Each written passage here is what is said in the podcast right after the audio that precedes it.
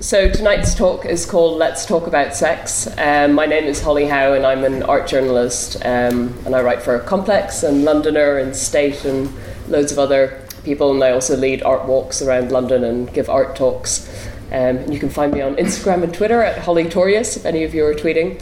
Um, I'd like to remind everyone if you could put your phones on silent, um, but do feel free um, to tweet or do other social media things during the talk. And the hashtag for tonight is LTAS, uh, so let's talk about sex. So, the title of tonight's talk came from an artwork by Aleksandra Karpowicz. Um, so, she's a London based fine artist um, whose work focuses on the physical and psychological study of human nature. So, her project, Let's Talk About Sex, so you all have a little card of one of the the first one from That's the series. The first one, yeah. Um, so that received the Best Portrait Award and the Visitor's Choice Award at the National Open Art Competition. Um, and she was also selected as a finalist in the Pride Art Award. Um, so she has also done things like her work has been exhibited in the House of Parliament, um, where she was commissioned to create a piece for the Tomorrow's Child show. Um, and her work, so you may have also seen her work. It was exhibited um, last autumn at D Contemporary Gallery in Mayfair. Um, so tonight we're also joined by Dr. Meg John Barker. Um, so they're a writer, therapist, and activist academic specializing in sex, gender, and relationships.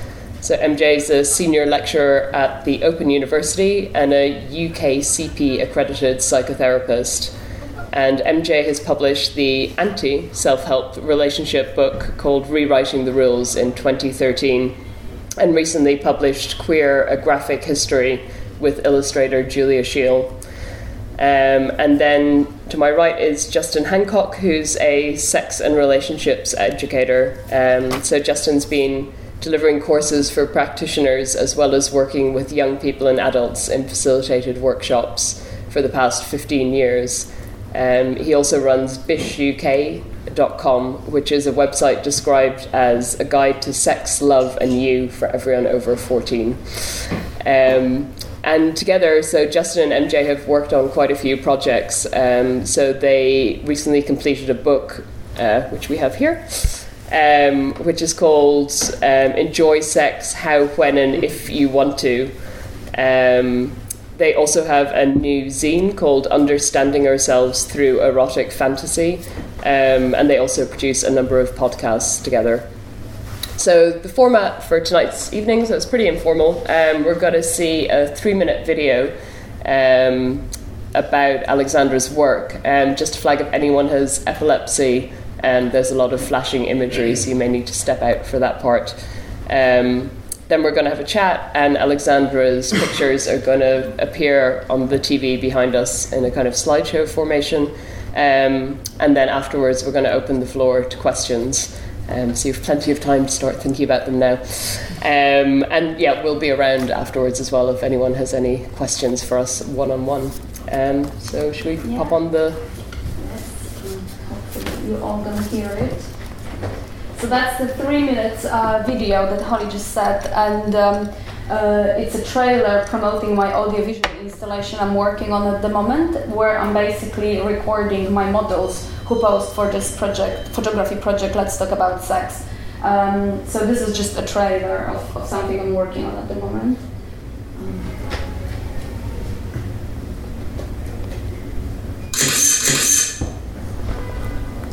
So I'm a teacher. I've always been a teacher. I am myself the male escort. I'm 54. I'm mother of two. I am construction worker. I'm a transgender woman. Coming from a strict Muslim background. I'm still very young. And being 71. I am a student. I'm a librarian. I am an uncircumcised, regular two times a day masturbator. I did not have sex for 32 years until I met Anthony. And he was 30 and I was 75, and for some reason or other he found me attractive, and I found that I enjoyed it as much as he did, and I wanted more and more, and now I like lots of it.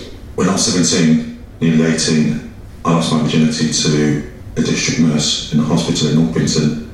quite by surprise. I've been having sex since I was about 15, going on 16. Basically, I, I'm an exhibitionist. I love being naked. I'm, I'm naked here, making this recording because I thought that would be appropriate. Well, I, I would have sex anywhere. I'd have sex in the middle of Trafalgar Square if I could, if I didn't get arrested. I was physically abused by trusting adults as a child, and sex is negative to me. Sex is beautiful and ugly at the same time. It's fun, that's the point of it. I always wasn't confident about myself. It was just a general lack of confidence completely. For years and years and years, I've absolutely hated my body. I was born a male with something between my legs. What's between my legs doesn't define me. I happen to be sexually attracted to men. I'm actually bisexual, so I've been with girls as well. You know how often you masturbate? Like, well, 'cause I, I, I pretty much do it once in the morning and once at night, like clockwork. And expecting it to be one of the most wonderful things ever. Sex can be very playful and happy, not just something that might scare you. Always Completely I feel always yourself. felt Because the more I how I show looked that I do get more issues. or pretty enough, or meeting somebody, cocky he had some drinks and he had some sex. And being 71 and her being 76, it wouldn't actually be to everyone's imagination that sex could be this good. Like I say, it's enjoyable moments, so anyone that thinks the sex life ends at a certain age, they better come around with the camera.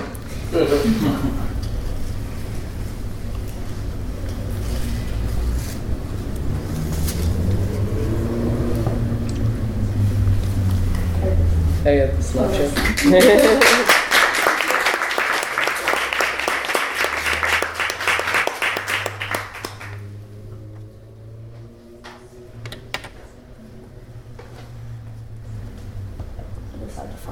Yep. Okay, so that was pretty amazing and a really great introduction to your work. Um, I was wondering if you could tell us um, where you got the idea for the project.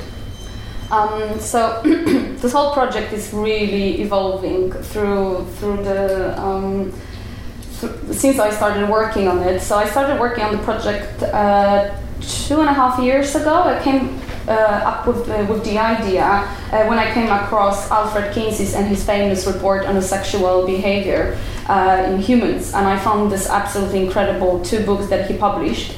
Uh, for those of you who are not familiar, I'm just going to give very very quick brief.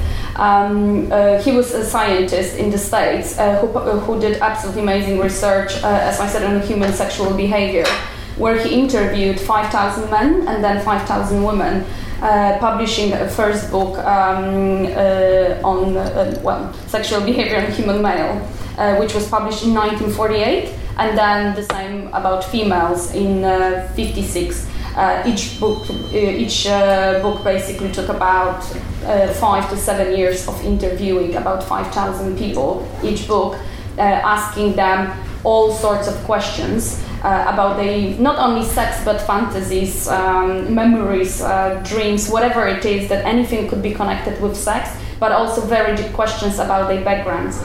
And the conclusion of his research was that there are few things that influence us sexually it's a biology, so it's gender, age, and um, sexual orientation. But then there are other factors that are social ones, and these are really, really interesting.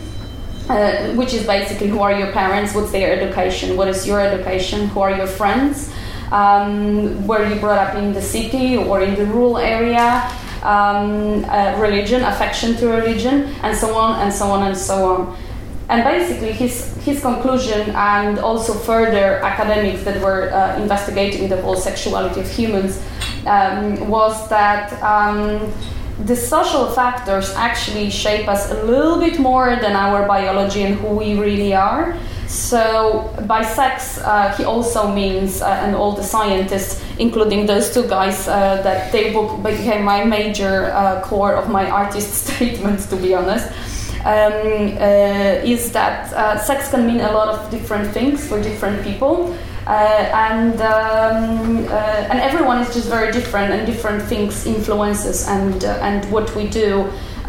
It's it's not only about the sex uh, that most of us think, just like you know, uh, as they call penis in vagina. It can be everything from fantasies to masturbations, or even having sex with animals, which uh, was published in this book as well. Uh, so all sorts of stuff. And I found it very, very, very interesting. It's some, somehow when we really think about this, it seems to be obvious, but I had no idea to which extent it actually in those other aspects than biology influences. Uh, so I came up with the idea to do this uh, this kind of art experiment, art uh, psychological experiment, where I created brief um, based on this academic research, and I invited strangers, so people I've never met before in my life, to come to the photo session. Um, after reading the brief, and the brief uh, in the brief, I gave them the, the, the kind of summary of the research, and then I asked them to come to the session and create in their head a character they would like to portray in front of my lens. Um, and uh, there were like a few pages of questions to kind of support their imagination to have very very clear vision of who they want to be at the session. And because we didn't know each other it left this kind of open door to um, to really playing around because nobody's to judge them of whatever they're to show or tell me uh, because we don't know each other. Uh, and the whole idea was to kind of capture not really who they are, but to capture their subconscious because whatever role they chose, it's kind of reflection of their subconscious. Doesn't mean that they are those people, but they decided to choose this particular role. Uh, and in the brief, I, um, I gave the example. Let's say uh, I, I, was saying, let, let's imagine you're a woman who is 50 years old uh, you are a very uh, conservative Catholic, you lost virginity with your husband, you're married, you have two kids, you're not really sexually active, like sex was never really that amazing. If you're gonna come to the session uh, and be yourself, uh, show me emotions about the sex, um, you're gonna be shy, right? You're gonna probably turn around, hide, um, having chin low, whatever it is. But if the same person will come and say, you know what, I actually want to be at this shoot a 20 years old bisexual uh, person who is like super open sexually had already plenty of partners. Uh, the same person will just come and stand in front of my lens and be like that. And it doesn't mean that this person would like to be this character but for some reason decided that this is something that this person would like to be. It can be fear it can be fantasy uh, can be can be anything. So this was my my my fir- the first project. This was the idea but what happened was, uh, which led to completely new dimension of the project, was that those people who were coming to my sessions, uh, they actually started telling me their stories, which I was completely not prepared for because I didn't know that they will open themselves so much. So we started the journey kind of, they were telling me who they really are, and then they were telling me what role they want to play and very often it was some sort of variation of themselves. Sometimes they were playing themselves, sometimes it was something completely opposite, but we always, through discussion, realized why they decided to be this person. So I started be, like behaving a little bit like psychologist, which was a little bit crazy because I'm not. uh, but it, I, I, think it was just very uh, intuitive, I suppose. Um, so after the first pro- the, um, edition of the project, where I photographed 100 people, uh, and uh, they were the between 18 and 80 years old uh, from very different backgrounds and races. Uh, my head was kind of blowing up because, um, as I said, I didn't expect to hear those stories, and I've never heard that many stories about sex from never from my friends from family, I don't know, from anybody. Uh, and I thought it's just so interesting. I'm going to do another uh, project and the second edition. So I opened the call for the second edition, uh, and for each of them, I got a few hundreds of submissions of people who wanted to be photographed. So I, I couldn't even believe that so many people have this need of expressing themselves in this way. Um, and then uh, my friends started approaching me. So in the second edition, there are not only strangers, there are actually some of my friends and now I'm working on the third edition, and so far I've been photographing only my friends. Uh, so it's yeah, it's a very interesting journey. Uh, so um, so yeah, that's more or less the starting point about the photography project. Yes. And then, so MJ and Justin, what from a more kind of academic background, what are your thoughts on this sort of role play and fetishizing? Is this very common among people? Well, um, I find this a fascinating project because it really links in with the work I've done around erotic fantasies. So I think you mentioned that we've just got this zine out about erotic fantasies, like a little booklet that you can download from our website, which is megjohnandjustin.com. Um, and that's for me like the the fruition of kind of a longer project because I've been exploring kind of where our erotic fantasies are kind of rooted, where they come from. And there's a couple of great books by this uh, Jack Morin wrote this book called The Erotic Mind back in I think the 80s or 90s. Um, and then Brett Kahr wrote a more um, UK-based book called Sex and the Psyche, um, and they both kind of have a lot of people's erotic fantasies in them, and they really trace them back to like our quite early experiences. And that's not to say that there's anything wrong with the fantasies. They're actually, in a way, what they're arguing is they're a, a way that we survive the difficult stuff that happens to us, particularly shameful stuff um, that happens to us. We often kind of use erotic fantasies to like eroticize the very things that we found difficult in our lives. And both those books trace quite a few people's erotic fantasies back to like moments where they were maybe bullied or felt powerless. Um, and so I'm really interested in, in your study because I think it, what it does is it lets people bring out what we might call like disowned sides of themselves. So in those moments when we're younger, we really learn like what's the acceptable side of ourselves that our family says is okay, or the people at school say is okay, or the wider culture. And we learn to kind of press down the sides that we're taught are kind of not okay.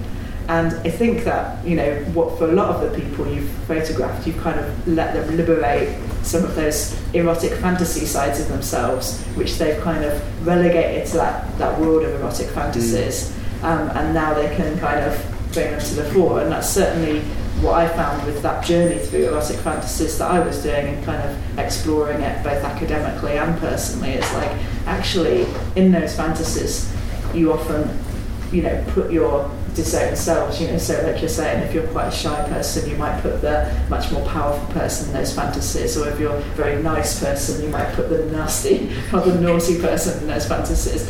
Um, and so by tuning into our fantasies, I think we can get back in touch with some of those sides of ourselves and psychotherapeutically, they'd say that's a pretty valuable thing to do. So that's kind of my take on what you were kind of stumbled across, and, and I get how it's so fascinating to people. So I just got photographed by you last week. Oh, so we're really going to be part of number three. But you know, it's just going to be very weird for me if I'm sitting here. it's a really good picture. You can get photographed too. it be really weird for you but yeah, I just think it's a great project for like helping people release those kind of sides of themselves that they might have just relegated to erotic fantasy. So if you're interested in that, like I say, the zine helps you think. And it's not just fantasies in our heads. Like some people, it's more we live out our fantasies mm. through the porn that we watch or the erotica that we read. You know, so it's it's not just like about fantasy in the head, but it's about how we put those sides of ourselves in the fantasy realm. And also, you were saying about how. Um, like our fantasies and our, our desires about particular aspects of ourselves are kind of pressed down, but also just mm-hmm. generally desires are kind of pressed down. Like you were saying, Aleksandra, that um, that uh, so much of our sexuality is really about the social and also, also the psychological. Yet so much of uh, sex advice, sex and relationships education, sex therapy is all about the biological. It's all about making the nuts and bolts work and all about the, the ins and outs, as it were. And that is such a tiny uh, amount of sex. And one of the things that is really not really talked about enough is what we desire and uh, what it is that we're made fantasize about and our interaction with um, erotica, as you were saying. And there's almost kind of like another moral panic around this. There's like a, a sense that thinking about our desires and thinking about what we may fantasize about is uh, really quite a dangerous thing. And if we think about some of the narratives that are talked about at the moment around porn, and particularly porn and young people, and how mm-hmm. dangerous and addictive it is and stuff, where there is absolutely no evidence for that whatsoever. Um, that it's kind of this kind of it's a very scary thing that we're not really allowed to talk about yet. It's such a valuable thing and such a huge part of our lives that we're all kind of trying to disown mm-hmm. um, generally. So I wanted to ask you about the selection of people that you had, because so you said most of the people for the first two series were strangers, but how did you go about selecting them? Because looking through the images, it seems that you have a really, really wide range mm-hmm. of people. Well, as, as I said, I, I did some some like. Um, um, like online castings, uh, and I got quite a lot of, uh, as I said, like hundreds of submissions. So that was already quite easy to select different people through that. Um, uh, but also, I was kind of I started a little bit stalking people. That's what kind of everywhere. Uh, if I find someone interesting at the party or on the tube or in museum or pretty much everywhere, I, I have no shame of coming and asking them if they would like to pose for me. And of course, you know, if I'm like in the busy place, I cannot really explain the whole project. I'm just going to give my card saying something but just get in touch if you're interested. And some people do. Um, so. Uh, um, so because of that, I, I, I think I managed to get, I was trying really to get as much variety as possible because I think obviously, oh, and in the second edition, I, I forgot to say the youngest person was 11 years old. So, so in, the, in total, two, over 200 people that I already photographed. So basically, their age is 11 to 80. And of course, you know, a girl who's 11, she's going to have very different thoughts about the subject than 80 years old men. Um, and um, and for the girl who's 11 years old, sex means something completely different than it means to us, which is very, very interesting. Um, so, um, so yeah, just as I said, um, through different channels, I was trying to really cover all sorts of different people, age, race, wise, background, just to get this variety and the sense of how different we are. And you were saying that as you were photographing people, so I imagine when you started, you kind of had set times of you know come from one till one thirty but then people start telling their stories, and I imagine it must have taken a little bit longer than maybe you originally planned. Uh, well, interestingly enough, it starts getting faster and faster. uh, it takes me really not much time now to undress people and to take information from them. Um, but uh, uh, I think when I started, I was giving about one and a half hour per person. Um, and I found out that I'm talking to people much longer than I'm photographing them because once I understand what they want to say, um, what they want to express, kind of my job in this situation is just to capture what they what they want to say. Uh, so the shoots are actually not that long. Sometimes they just take a few minutes. Uh, sometimes somebody needs a little bit longer time to kind of get used to the camera. Uh, so maybe half an hour, but really very rarely it's longer than that. Uh, so actually, conversation takes longer than than photographs itself themselves. And did people bring a lot of props? Because there seemed to be a difference. Like some of the um, photos were just very simple, and then others seemed more. Uh, so everybody's encouraged to bring something if they want, because all the props always help me to understand more better what they want to say. Uh, and they also can obviously can get creative because when they start picking up things, they, they obviously think through what they want to sh- say. Uh, so some sometimes people come with like with two suitcases, you know, with a full table of stuff, and we might end up not using not even one thing. But I, I understand what they want to say through all that stuff. Hmm. Uh, so when props are very crucial crucial to underline really what they wanted to say when you're using them uh, but in most cases we actually don't because the most important is about to get the sense of feeling of emotions they they are trying to portray. So if you look at the photo you know i don't know this girl for example you obviously have no idea what is her story uh, but you get the sense of of the emotion they're trying to say what is behind it. That was my goal. My goal wasn't to uh, reveal their stories. It was just to show photographs but because I heard all those crazy stories, then I thought I just can't keep it to myself. That's why I started recording people. Uh, obviously, like later on, I was re-inviting uh, my models to the studio. The ones that I already know, they give the full permission to be recorded. They came and they said, "Yeah, I'm happy to say my story once again to the microphone." Uh, yeah, but that's the new new work I'm doing at the moment. And just thinking about the props, what are your thoughts on kind of because we were talking earlier about play um, and the importance of play.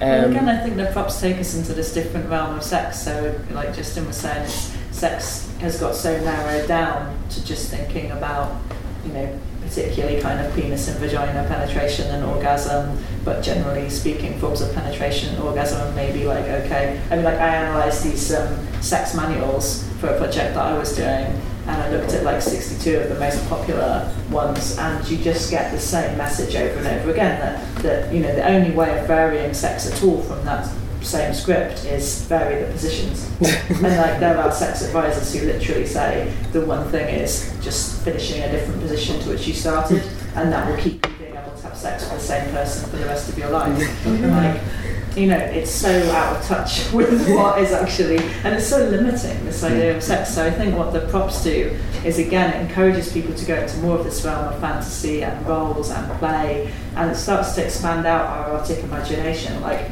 we start to think, what is sex? Well, you know, it can be it can be these looks, you know, these really mm. amazing looks that these people are giving to the camera. It's sexy, right? You know, it can be the you know the, the guy that's tied up, and it can be the person who's you know kind of whatever other kind of props that we've that we're seeing. You know, um, uh, the person who's got this whole kind of thing all over them, right? The, you know, Yeah. good or whatever.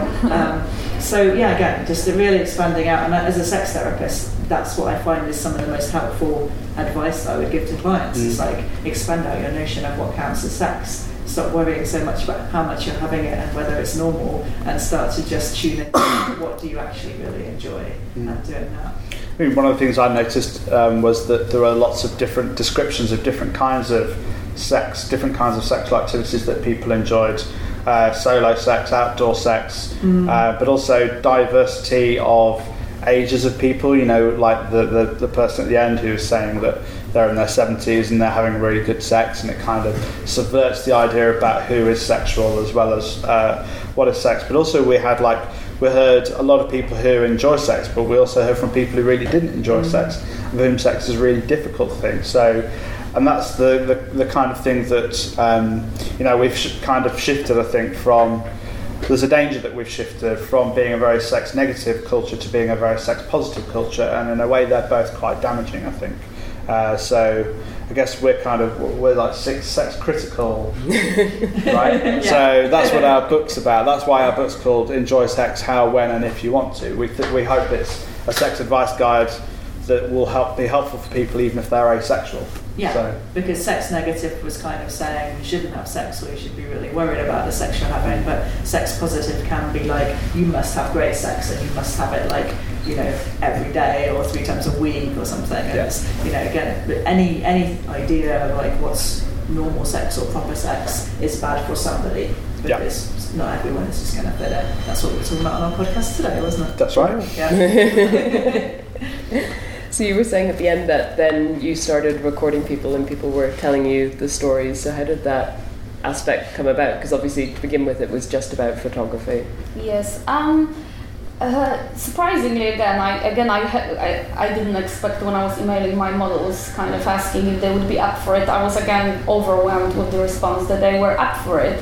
Uh, funnily enough, some of them just said, I'm in the front of the com- uh, microphone. The first thing they said was their name and surname. It's like, God, why would you say that? Because I'm really trying to keep this whole thing relatively anonymous. I don't want to be credited somewhere. But but I'm, I'm just absolutely still surprised. Uh, but what was interesting uh, when they came back to the studio uh, is that they told me again even more than before. So uh, it's like non-ending story. Uh, it's it's just absolutely fascinating, and I have to say I built up quite a few relationships with my models, and they're always happy to come back whenever I need them. And like I always have some ideas what we can what we, we can do next uh, or is it new project or or the videos I'm doing um, for just audiovisual installation. So I'm recording them and I'm also start I started doing videos to that. Um, so each interview will have its separated video. Uh, so like when I'm when I'm just calling them like oh would you be up for doing video? Yeah sure no problem. So they just go for it completely. Um, so um, yeah it's it's just it's just so interesting. I want to publish a book one day with those stories because they're really, really interesting. Because they're very different. They, they're like every story is just so different. There's almost nothing in common in them. Uh, and um, uh, even if there were again those 200 people that I photographed, uh, you know, some stories might be a bit similar, but I always, in the end of the day, they're very unique. They're really different. It's just unbelievable how different we are. There's Yeah. there is just it's just endless. This project could go forever. When I die, somebody else should do it because it's yeah, it's just very interesting. I have to say, I'm a little bit addicted to this right now. Right, but it's like getting at this idea is again that everyone's got a unique sexuality.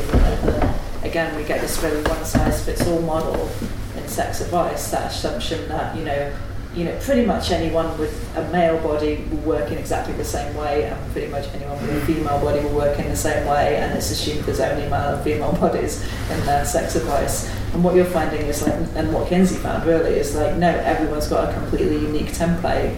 So the messages we're giving people about sex are so damaging Mm. that Yeah. you must all try and fit he- here when actually where everyone is is all over, all over the spectrum. and that those things can change over a lifetime, but Yeah. also over a decade, or over a year, or over a month, or over a week, or even over the course of a day. That Mm. how we feel about our our sexuality and what it is we're attracted to, and our desires, and how we feel about our body, and how our body functions for us in particular ways. And what it is, what kinds of touch we may or may not enjoy, is constantly changing. And like by embracing that change, it's possible to uh, to tune into what it is that you en- enjoy too. So it's um, it's that idea of sex being uh, uh, the social aspect of sex, which is always left out, and the psychological and the bi- and the biological all working together in a very unique way.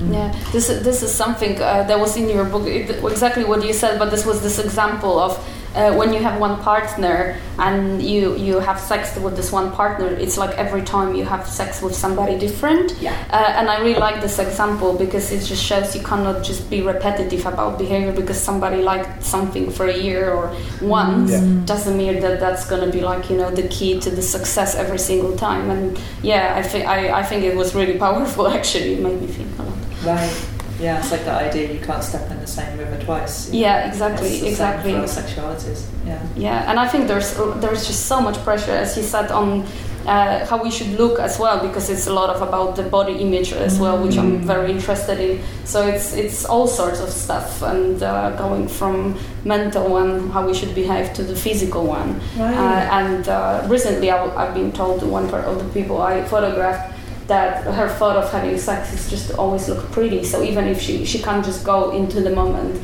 mm. because she just thinks how she's gonna look like, and it just makes me so sad. So many people that's the case for, and then mm. and yet what you're, you know, what this really shows is like you're watching these images right over, and they're just beautiful, mm. like because they are in this really sexy space or this really emotional space, and you're looking at them, and everyone is just gorgeous and they're so diverse and yet you know people have got that sense all the time that their body's not good enough and then Yeah. when they are having sex they're just thinking about how they look and just the exterior I guess that's one of the things about um, we can often feel bad about our bodies, but we can often feel better about our bodies when we are uh, in our body, when we are embodied. And I guess it's easier to be embodied when you're asked to play a character, I suppose, isn't it? Or to play like a, a different version of yourself, because Yeah. often we can be so self-critical of ourselves. But if you're asked to present yourself as a different self, you might be less critical about that person's body, I guess. It is interesting, like from my experience, even just looking in the camera of the pictures of me, it's like I got a bit of an insight into what other people might have had, which is you're you are looking at this persona, and it's kind of your body, but it kind of isn't at the same time, and it's actually quite. Yeah, it, it's a really helpful and fascinating experience of seeing Could you share what it was like taking part in a shoot? Yeah, Yeah. yeah, I mean, it was really interesting. I was I was interested how little you did and said. It's like you create, you just create this really wide open space, and that that works. You know, people put themselves in that space, or at least that was that was for me. And then, yeah, I mean, it just felt kind of normal, I guess, because I'd seen all of your. work, Did you go into the shoot with an idea in mind, or did yeah, it kind well, of form I've been doing as? anyway all this work about the different sides of myself that come out of fantasy. I had a pretty good sense of who I wanted to bring. Um, but yeah, it was remarkably easy to, to do that actually. Even you know when you think in front of a camera, you're just going to feel really sort of shy and insecure, but it was okay. And then yeah, to be able to see them, you know, on the back of the camera, kind of to, to go through some of the shots and just be like, wow, is that me? Like I'm hot. yeah, that is. yeah. And I wanted to ask you about um, so one of the stories that I think there was an extract in the video that we saw at the start, but about how um, things have changed for the people who took part in the project. So I was thinking about the woman with the gloves. Your favorite story? I love this story. I think it's great. And I was just wondering if you could share it with everyone because I think it's a really interesting story of the Yeah. sort of benefits of taking part of the project. Yeah, oh, she's just so cool. Um, yeah, there is this woman who was saying that she's uh, 54 and she's a mother of two, um, and uh, she is. Um, uh, and she also said that all her life she absolutely hated her body, uh, and it, it's just quite epic how she hated herself. She was just like in the, in school during sport classes, she was just going to another room to even change t-shirt. And her kids never saw her swimming. They never saw her in bikini. So that's how, how self-conscious she was all, all her entire life. Uh, and the kids now are in late 20s and she decided that she's not gonna care anymore. so she came to this to, the, to this shoot, and she said uh, she didn't tell this to anyone, uh, but she came and again I, I've never met her before, so she came to the studio, and I asked her, so you know what would you like to portray, da da da. And she said, "Well, I, I want to be a dominatrix," and she got, kind of you know brought up all sorts of stuff, and I'm like, "Okay, cool. Are you, like is are you into that stuff?" She's like, "Well, I would like to be, but kind of my sex life is sort of boring." and uh, she said that basically you know they, they had she's married and they had those kids for ages and it's kind of you know like she's 54 there's something really exciting going on anymore. Uh, so we did this shoot and i think she just was absolutely incredible. She was so confident there that you'd never ever think that she hated her body all her entire life. Um, and then she was so happy about this shoot that she told her husband. Uh, she just couldn't keep it to herself so she told the guy, and he got so excited about this. Like, he was so happy. And then they both came with their son to my exhibition, uh, and son uh, refused to look at the photograph of his mother. Uh, but the, the husband, it was just like this. This I will never forget this look. I mean, it was just so. It was pure happiness, and uh, he was just like shaking my hand, saying, "Thank you, thank you so much." like our sex is just so great right now because because he saw her in a very different light after so many years, and uh, he's keeping her photograph in the computer in his work, uh, somewhere hidden that nobody can see. But you know, he's like randomly checking it out before going back home. I don't know when actually, but uh, but uh, yeah, it's kind of it brought very different, and it's not. This was kind of the end of her journey because obviously it took it's not like she just appeared at the shoot and all life changed she started working on it a while before but for her this was like the the ending part. Like mm. that's me. I accepted myself. I don't care anymore. Uh, and uh, yeah, they absolutely love it. And she's even part now of my um, new series, and new photographic photography work. Uh, about the human body and nudity as well, mm. uh, and she, she, it was just hilarious because the new project I photograph, uh, I'm, I'm photographing people at their homes, and I, I went all the way to their place, uh, and and she was just you know ready to go. um, all sorts of photographs, all, the, all sorts of positions, legs up, head down, you know, everything. And her daughter was in the room pretending she's not there. But when she wanted to leave, Mom, I'm going downstairs. she knew what we were doing. It's like, hold on, hold on, just put the rope on. Was like, okay. so yeah, so that that was definitely kind of the turning point for her. And like right now, she she said she uh, she was on the holidays, you know, in her bikini every single day. So yeah, that's one of the stories. and so the new series is called The Unique Fiction of the Anatomic Truth. Yes. Can you tell us some more about um, what that involves? Well, it's it's it's a new it's a new photographic project I started uh, this like just a couple of months ago, and the idea is it's it's still my interest in people because my entire work is about people. But I was kind of going through physical kind of human study to psychological one, to, which is Let's Talk About Sex project. And now I'm kind of trying to combine a little bit both. Uh, and what I'm doing, I'm going, for, for now I've been shooting mainly women, but I, I started with men as well.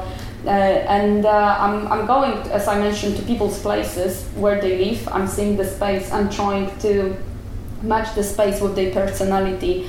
And, uh, and I'm just taking photographs of nudity but I'm trying to I'm not photoshopping the body. I'm not trying to show like very flattering fake image. Uh, I'm, I'm just trying to show reality. But at the same time uh, the way I'm showing the photographs um, uh, I'm trying to show them through different angles. So I'm kind of flipping them around um, to, taking pictures from above just changing perspective that sometimes is questioning like is this person flying or falling from the ceiling or what is really going on so kind of to try to bring some dynamic but it's all shot in the in the environment where those people are living uh, so that's the new project i'm working on at the moment It's really good. I got a sneak preview. Thank you. And I wanted to ask you guys. So it's now been six months since the book's been out, um, and what's the response been to it? Uh, we've got a, a loyal, very enthusiastic fan base, right? Yeah, they're here. I mean, the difficulty for us selling a book about sex, and it's a difficulty for me whenever I've been trying to promote any of. So, uh, I've got my website, which is entirely around about sex and relationships, uh, called Bish, and the difficulty is that no one's going to share that on Twitter. Yeah. No one's going to share it on their Facebook because I don't know. UK. I don't know what it is, but it's so. We get a sense that certainly people are buying it. Available now, Amazon.co.uk, and also via our website. It's seven ninety nine.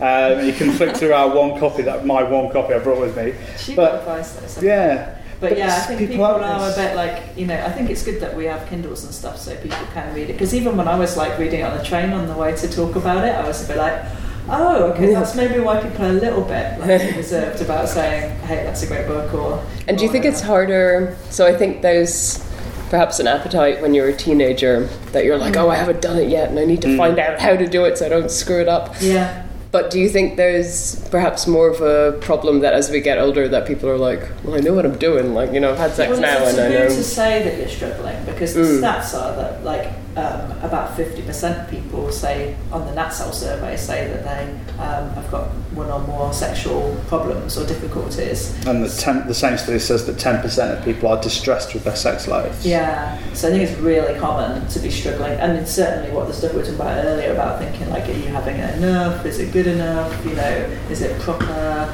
You know, what about those fantasies you have that you feel like you have to keep to yourself? You know, like I, I think most people have some insecurities about sex, um, but yeah, I feel like it's hard to get through that. To, yeah, like to say to adults through the kind of idea that you should be pretending like it's all great. You know. I mean, I think one of the problems that w- that we call out constantly and we think is a problem is that um, many of the reasons why people struggle with their sex lives is because they've had really crap sex and relationships education and really crap sex advice. Yeah. So a lot of the stuff that we're doing is literally okay.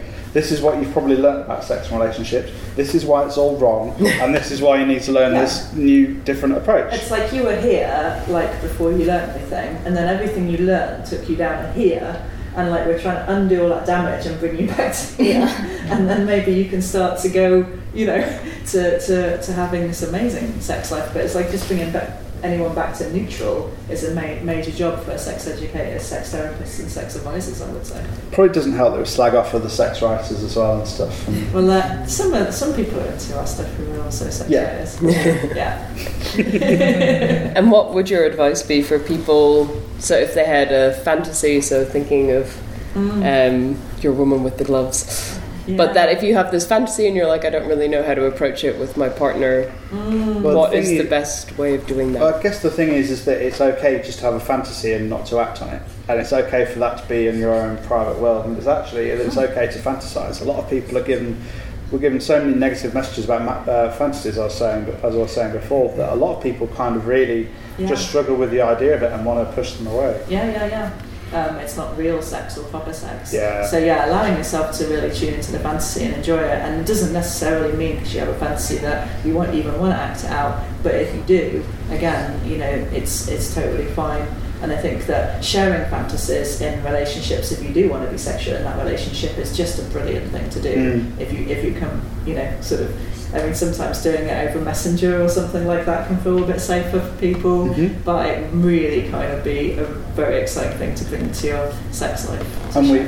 And we've got another product that can help people with that the uh, Make Your Own Sex Manual zine that helps couples to communicate about what it is that they may or may not be into, as well as what they may fantasize about. Yeah, there's a bunch of great tools for like starting to have that conversation if you haven't had it before. Just the difficulty there is when the, with the couple you were describing earlier, and then uh, with uh, uh, and then it turned out that they were both into kink. Is that you can get into a little bit of a Mexican standoff in a long-term relationship where you think you know what your partner wants, and your, your partner Yeah. thinks that they know what you want, and because you're not really talking about it, and you're you stay in this kind of narrow zone of all the things that we know turn each other on and the acceptable things.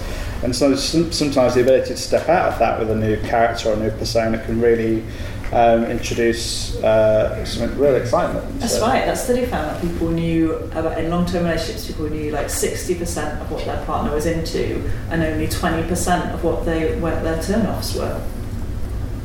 Like that's how much people in long-term relationships know about each other's sexual desires. So we've got some like catching up to do.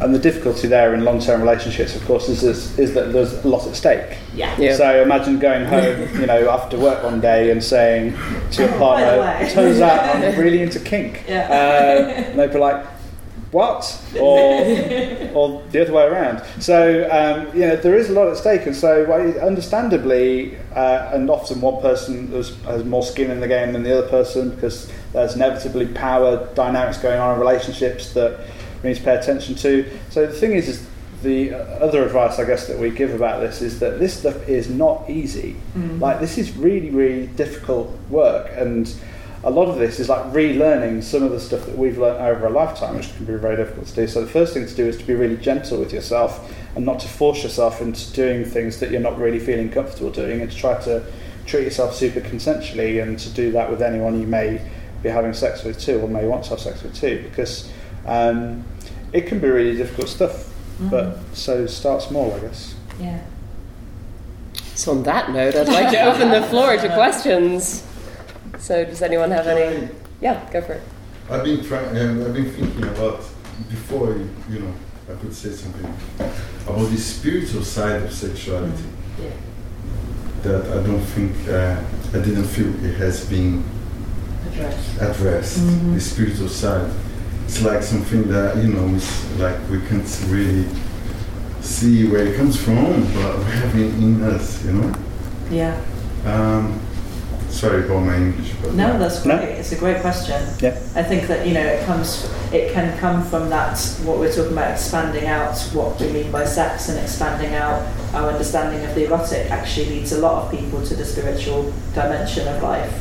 Um, once they once they stop thinking small about just sex as this particular act that they ought to do and start like really tuning into it. So something we talk a lot about is the idea of being present and you know like that's a really helpful thing that people can do um, sexually which comes from kind of buddhist philosophy and mindfulness um, and actually you can use sex as a really good way of practicing that I'm not sure if I, I really mean that. I mean, and yeah Like my my uh, perversions in sex, in sexuality, for instance. Yeah. Supposedly.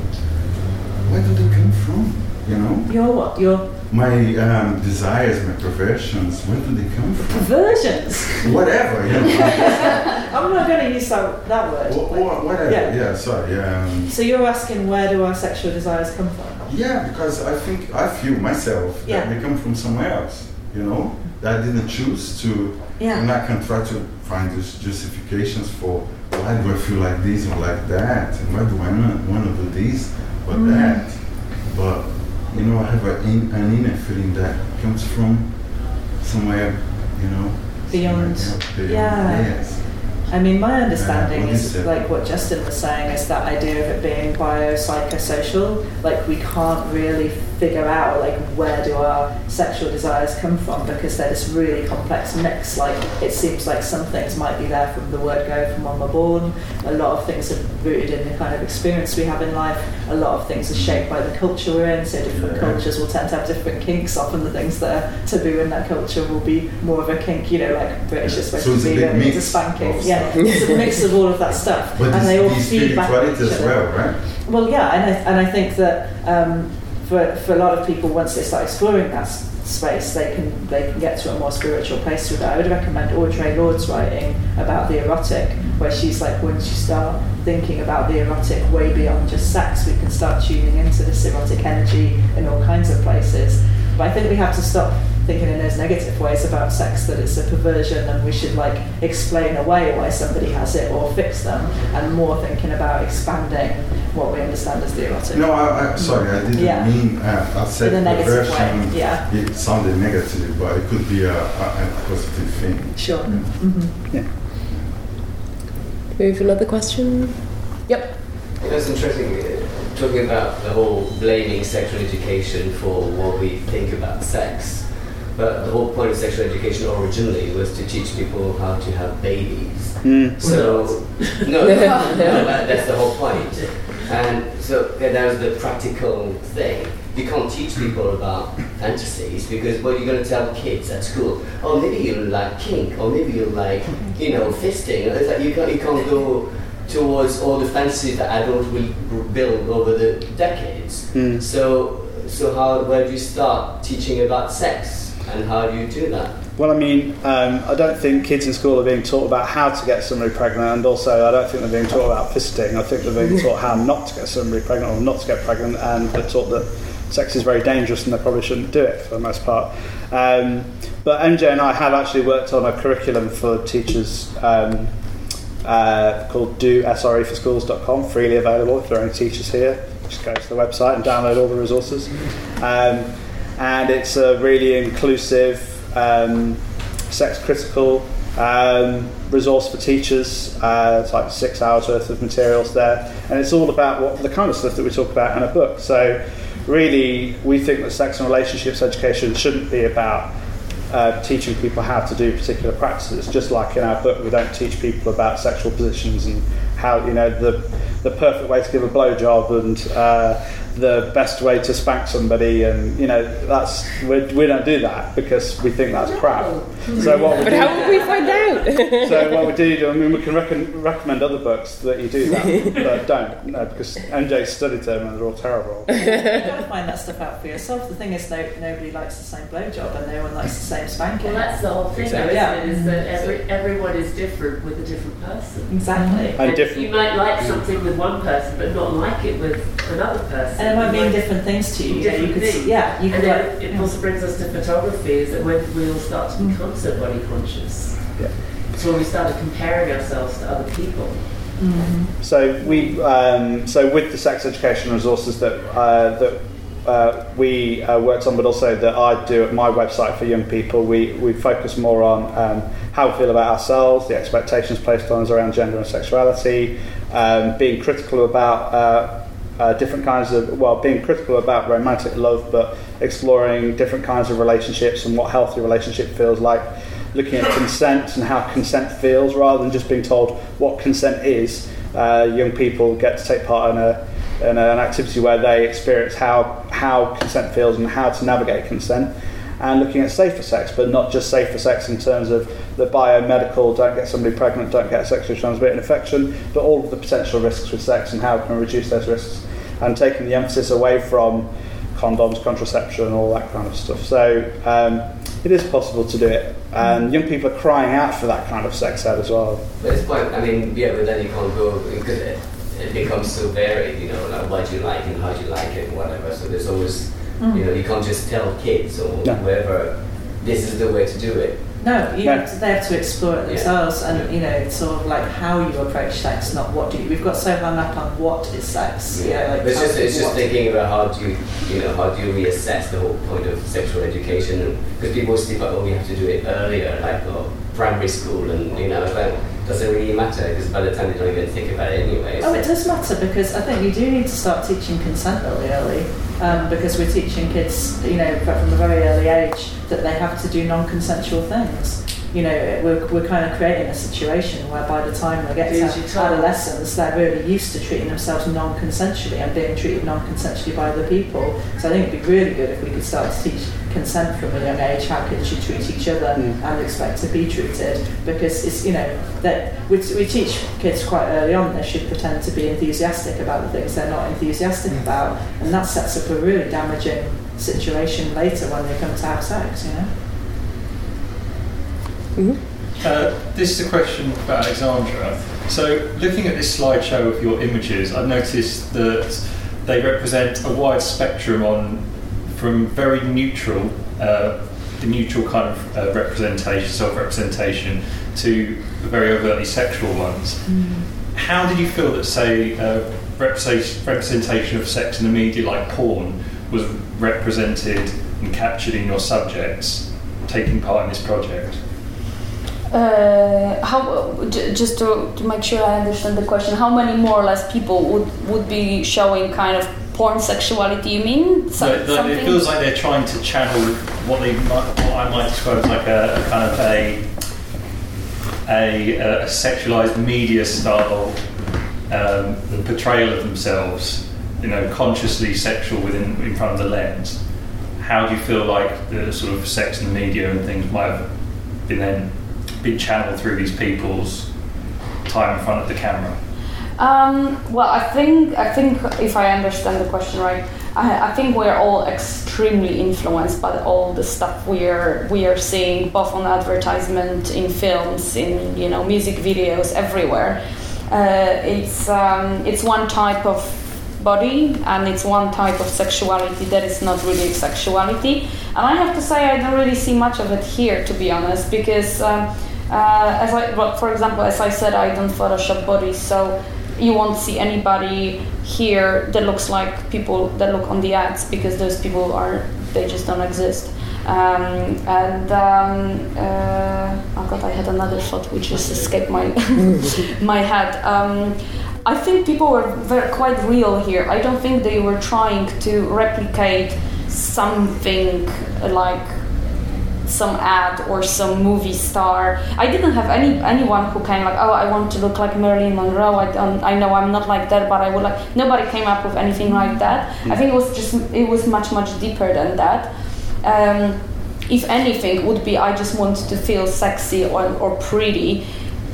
But I don't think I don't remember if anyone really would think about this media image that that we we see everywhere. I think people were beyond that. Um, Are you are you perhaps saying that if you were photographing a porn star, should like, look just like one of them, should just like be her normal self, right? Uh, possibly, it depends what she would like to show. I mean, you know, there are some people there who, who are a little bit vulgar, but it doesn't mean that they're like porn, if that makes sense.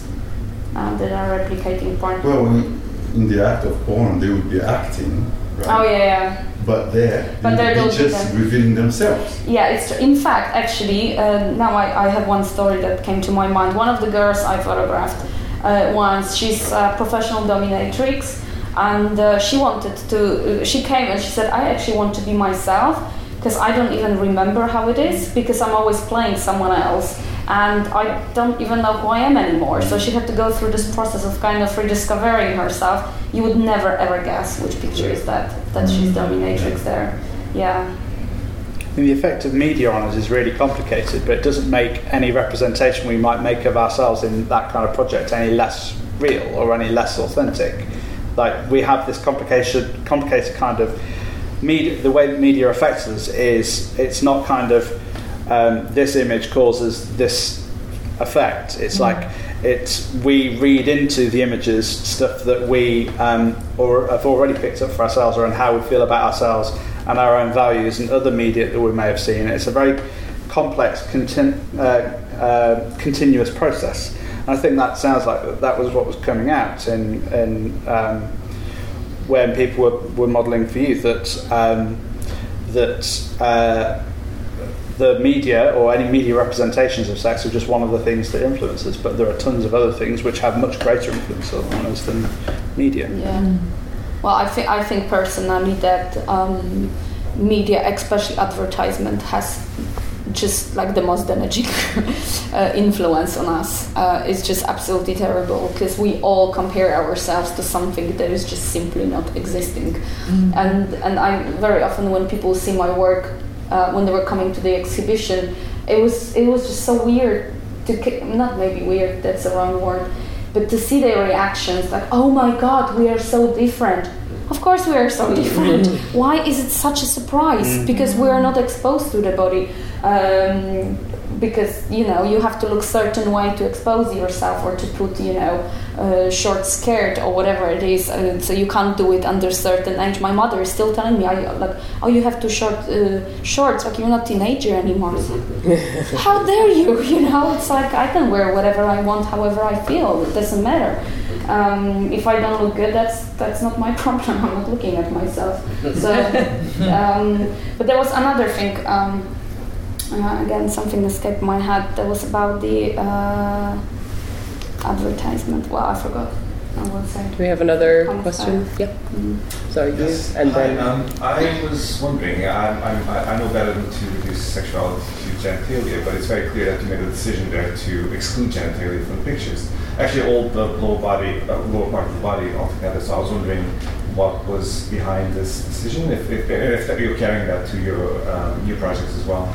Uh, well, the new project is, is kind of about the whole body, but this one was about. Um, this project is not about the body itself. The body kind of sneaked there and stayed there as a part of it. Um, uh, the, the, this project is about emotions, and emotions come from eyes, facial expression, and then body posture. So anything that is below that has no value in my message whatsoever. Because if you look at the genitals, they're not going to tell you anything really apart from how they look like. Um, so, so that was conscious decision to keep it that way, just to bring focus on that part, mainly on face, uh, and then obviously body posture. So, so the whole message is here. There's nothing below that. Well, you can do your own project, including everything. Uh, no, I, I totally well. I, I take on board that you disagree. Uh, in, in another thing is which is also important. It's also visuals thing, visual side of the project. So as you saw, uh, it's a collage. When I would put so the, the piece itself is 180 times 120 centimeters. It's a big light box, but each photograph is about four less than 15 centimeters. It's a square, yeah, 15 times 15. If I would put the whole body, there's no way somebody would see the face. And for me, this was the most important part. So um, it's it's also visual side, just to cut everything to the main message and to make clear that if somebody looks at the piece, they they they read what is there and they see it fully. Uh, if I would have separated images, uh, so show this work as a separated portraits, then maybe this would make sense. But in this way that I presented it, it just it wouldn't look like it would be not readable at all. Uh, you had a question? Yeah, this to you guys. Um, so you obviously mentioned, you know, that in the sexual fantasy, what is good and so on, there is the whole range. Um, what about, you know, there's lots of sexual fantasies though that take you away from the partner that are really about situations that have nothing to do necessarily with the person you're with, and they don't actually enrich the relationship nor get you any closer, but, you know, so how, how do you approach that with people? Like you know because one way you're saying yeah it's good to mm. build yourself go with your fantasies but they can take you more and more away and they become more and more extreme as you get older because obviously you, need to keep the, the buzz up. That's not or Yeah. you trying to analyze where do they come from actually that's not me necessarily they've been through all kinds of influences i'm trying to go back to the person the touch the, the basics actually which you say are not necessarily with the range of what exists Well, I suppose I challenged a little bit about that, that things get more extreme. The research doesn't suggest that people get more extreme in their fantasies or in their play. So, you know, for some people that, that might be the case, but it's definitely not the general case that, you know, starting to allow yourself to fantasize means you're on like sort of a slippery slope where it's going to get more extreme. Um, I think it's maybe about having time in relationships for solo solo sex and together sex. You know, um, yeah, like if you're having sex with another person and you decide you're gonna like fantasize about something completely different while you're there, then they're probably gonna feel that you're not very present. So maybe you want to make space for that that isn't when you're having sex with another person. But another really important piece is um, Mosher's research. So he found that people in general, our sexuality tends to be around three different bits. So there's um, a bit that's about partner engagement, so about being really engaged with another person. There's a bit that's about trance, that's kind of like going off onto quite a high, kind of maybe on sensations. And there's a bit that's about role and really enjoying kind of power and fantasy. And most of us have one of those that's more, our sexuality is more in that area than the others. So somebody might be much more about trance, or much more about partner engagement, or much more about role.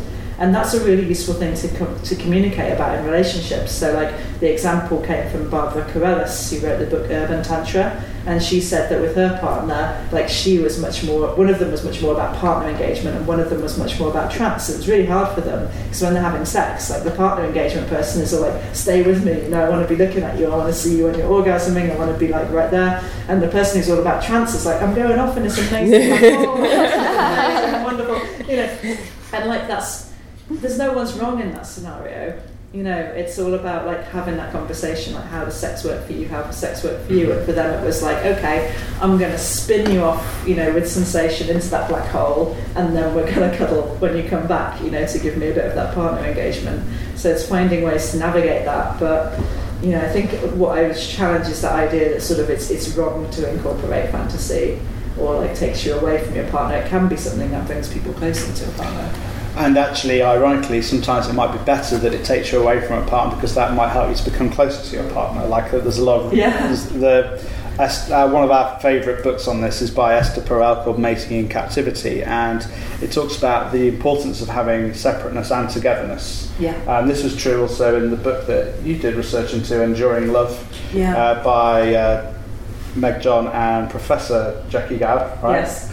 And um, and that talks about relation. Like the key to one of the keys to happiness in a long-term relationship was um, thinking of a relationship as being a three-legged stool, which is the most sturdy of all stools, and um, and that the third leg is vital for the other two legs. Yeah. So you've got like the partnership, the two legs, but you also need some thing. separateness. Yeah, that's the third leg. It might take many different forms. Yeah. Um, yeah, so that separateness can bring people closer as well.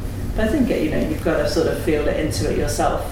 You know, if you are just using fantasies as a way of escaping from life, um, from other people, then maybe you want to look at that. But it, you know, I don't think fantasy per se is a bad thing at all. I think it can be a really enriching thing, especially if you're using them to tune into yourself more and learn about yourself and another person. Which is not to say that people don't necessarily struggle with their fantasies. No. We've got advice about dealing with that in our understanding ourselves through erotic fantasies, even available now. Um, but sometimes uh, fantasies may be troubling, but the way to deal with them isn't to shut them down because they never go away. In fact, there's um, Brett Kahr and Jack Mm. Morin suggest that actually those fantasies may get bigger and more troubling the less you lean into them. So the therapeutic approach there would be to Mhm. kind of explore um, the edges around what's going on very gently to see you know what it is that's troubling around it and and to kind of accept it in the first instance that it is a fantasy that you have and then then the fantasy may become smaller and other uh, more valuable or more less troubling fantasies may Mm. come to you along the way. Okay, probably have time for about one or two more questions before we wrap up. I'm interested to know from, uh, from both from three of you about censorship. Because we all talk about trying to be open about it, but uh, I mean, obviously for you, Alexander, for photography, but as well for the thing, how do you deal with censorship? Well, um, this is actually that's thank you for bringing. That's what I wanted to say. Uh, actually, that was the spot that escaped my head. Is another thing that we're we don't know how we look like is because we cannot see other people's bodies uh, unless we kind of are in some you know we go to bed with them or something. Um, and it's because of censorship. I have like we are both artists. Nicola is an artist as well, and we both are on the same page. Like we have to censor our work everywhere, uh, which you refuse to do. But I, I, I've done it on Instagram. I put eight photographs fully censored, and I was kicked out of Instagram uh, for those photographs. You know, and it's I mean it's these are portraits of people. You know, it's like really it's not porn by no means. And the funniest part, I was kicked out from Instagram my um, after eight post, which is a picture of a guy, uh, but he's like a bigger size guy, also you know with with huge watermark everything. And I was kicked off by posting a person who is like XXL size body, and I was kicked out of Facebook that, for that. so uh, not Facebook, from Instagram. With Facebook, the same thing. I. Uh, uh, I posted the um, like uh, those those photographs, but like really flashing, kind of like it was in the end of the of the film, like a, as a GIF. So you couldn't even see anybody there because it was just so fast. and I published it on my fan page on Facebook, and quite a lot of people shared it. And then so many people, including my sister, who is like in early 20s, uh, they told me that they uh, profiles were banned by Facebook and they had to delete the inappropriate content and of course they had to be reported by somebody. Uh, and that what really really made me very sad is the fact that my sister who at the time was 20 was reported by one of her friends who is in their 20s thinking that this is inappropriate content because it contains nudity. Uh, and by nudity again we are mainly talking about female nipples. So i can go forever with this one. Uh, and the other the other thing i can mention as well when I when I won the award for National Open Art Competition, I sent press release to lots of arts journalists, uh, and uh, obviously most of the time I was completely ignored. But I was uh, I got an email from a guy from BBC who said that he absolutely loves the project. It's just amazing. He cannot publish it uh, because uh, it contains nudity, and you know it's like oh. You know, the same BBC, you open the main page and you see the dead kid in Syria, and that's fine you cannot see the human body. Like, what is wrong with people? Like, Unless it's dead. Yeah, yeah, yeah, ex- exactly. Like, exactly. It's just like, why? What, what's going on? Why we are going into this direction? It was so much better 40 years ago than it is now. In in in 70s or even in 80s, when you had uh, you know, there were posters of art schools with naked uh, women, you know, uh, as, as, a, as a advertisement, and it was fine. Now imagine having on the post of the school a naked body. Like 40 years ago, it just literally better than it is right now. Um, that's the that's the, that's what happened after feminism. Though. Sorry. The, basically, uh, uh, women could you could have all these portraits naked women everywhere, and then feminists around and said you can't do that because it's men looking at naked women, and then now women want to show off their bodies or whatever, and then you can't because it's been destroyed by other people protecting. you know, nudity from the male viewpoint. Yeah. But that's, that's not the truth. I don't, I don't think so that that was the case. I mean, it is. The- The only reason why we're much less open-minded now is because we want to protect. So now you can't you can't show naked children on, on Well, that's Facebook true, because, that is true. because people are obsessed with children's, you know, uh, pedophilia yeah, or whatever. But and this is exactly what it, happened. you know, a lot of you, you don't don't protect people You can't deny it. This is exactly what happened. I can deny it. Yeah, yeah, That's yeah. our academic Yeah. But, but because I, knew your foot was taken down because of male nudity, but in general, if you go on Facebook or Instagram, you can put up male nipples, you can't put up female nipples. Yeah, but you could in the That- 70s before Instagram because But, oh, but, but, but when. Instagram didn't exist, you could do it. You know, there's, there's, uh, that makes no sense whatsoever. But I don't think she had a problem with the male nipple on the BBC. Um, I don't well, I think this is something we can carry on probably No, after this talk so. because uh, no, this is very inter- like I, I I know what you, where you're coming from, and I think there is a lot to be said to it, and it's your your thinking is not coming from nowhere definitely, but I don't think so that that's the case. Uh, I think it comes a lot from the morality that is uh, actually really comes from states because all those companies are American companies and they're very conservative there about the human body and it has nothing to do with feminism uh, because it contains about the other things as, as children as well uh, you know I'm not saying it's feminism now. I'm saying it's a, it's a result of what we've been trying to do for the for the last 30 years. But that completely contradicts the American experience, which is like the overriding cultural experience, where that comes from a puritanical standpoint, and where, you know, the naked female form would never have been used for an art school in the 70s either. And that's what a lot of the nude artwork from women in the 70s and 80s in America is specifically in response to that. So it's not, that's just not even the history of the feminist movement there. And you can't say that America isn't the dominant cultural paradigm now and that it isn't like a particular hegemonic structure that's being imposed on artists worldwide. Mm-hmm. I don't think you can take that out.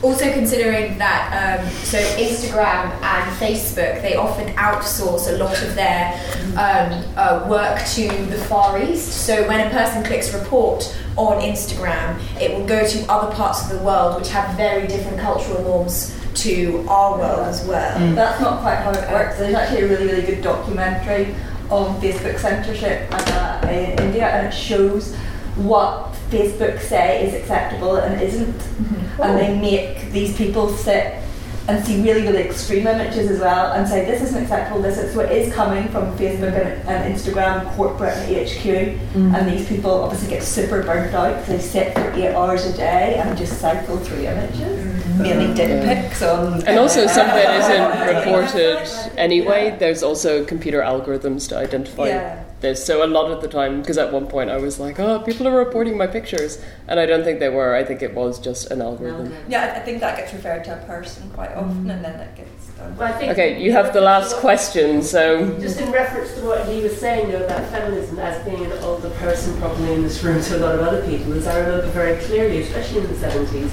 where there were programs like Bouquet of Barbed Wire that was considered like really racy and all of this. And I remember watching all these very sexy programs. Caligula. it, there was lots of full nudity of women and women being fucked this way and that way, and we never saw a single male bum, let alone mm. frontal.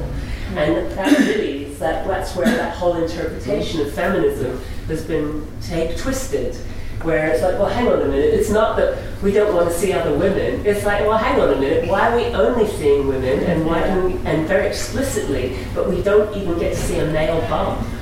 Yeah. Even in Game of Thrones, the only Game time you see a penis is when the penis Yeah. is diseased or disgusting. You see, like, you know, women's bodies and they're always sexy, and men's bodies And are they're always getting it from behind every single. Well, oh, um, American Gods. American Gods. No, That's I- not the- oh, yeah, one of my first memories. okay, is it a burning question or? No, no, I was going to ask if you got any pictures of your new collection, or where can we see them?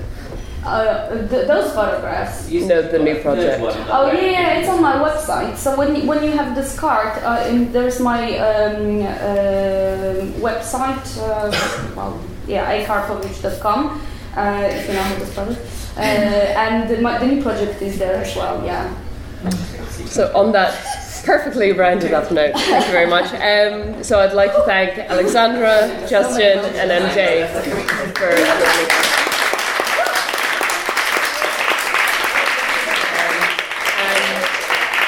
I'd also like to particularly thank the House of St Barnabas for hosting us this evening, um, which is a great organisation if you don't know enough about what they do. Um, but I highly recommend you look at their website and check out their membership program because it's a really interesting structure in supporting homeless charities. So, yes, so thank you very much for having us, and we'll be hanging around.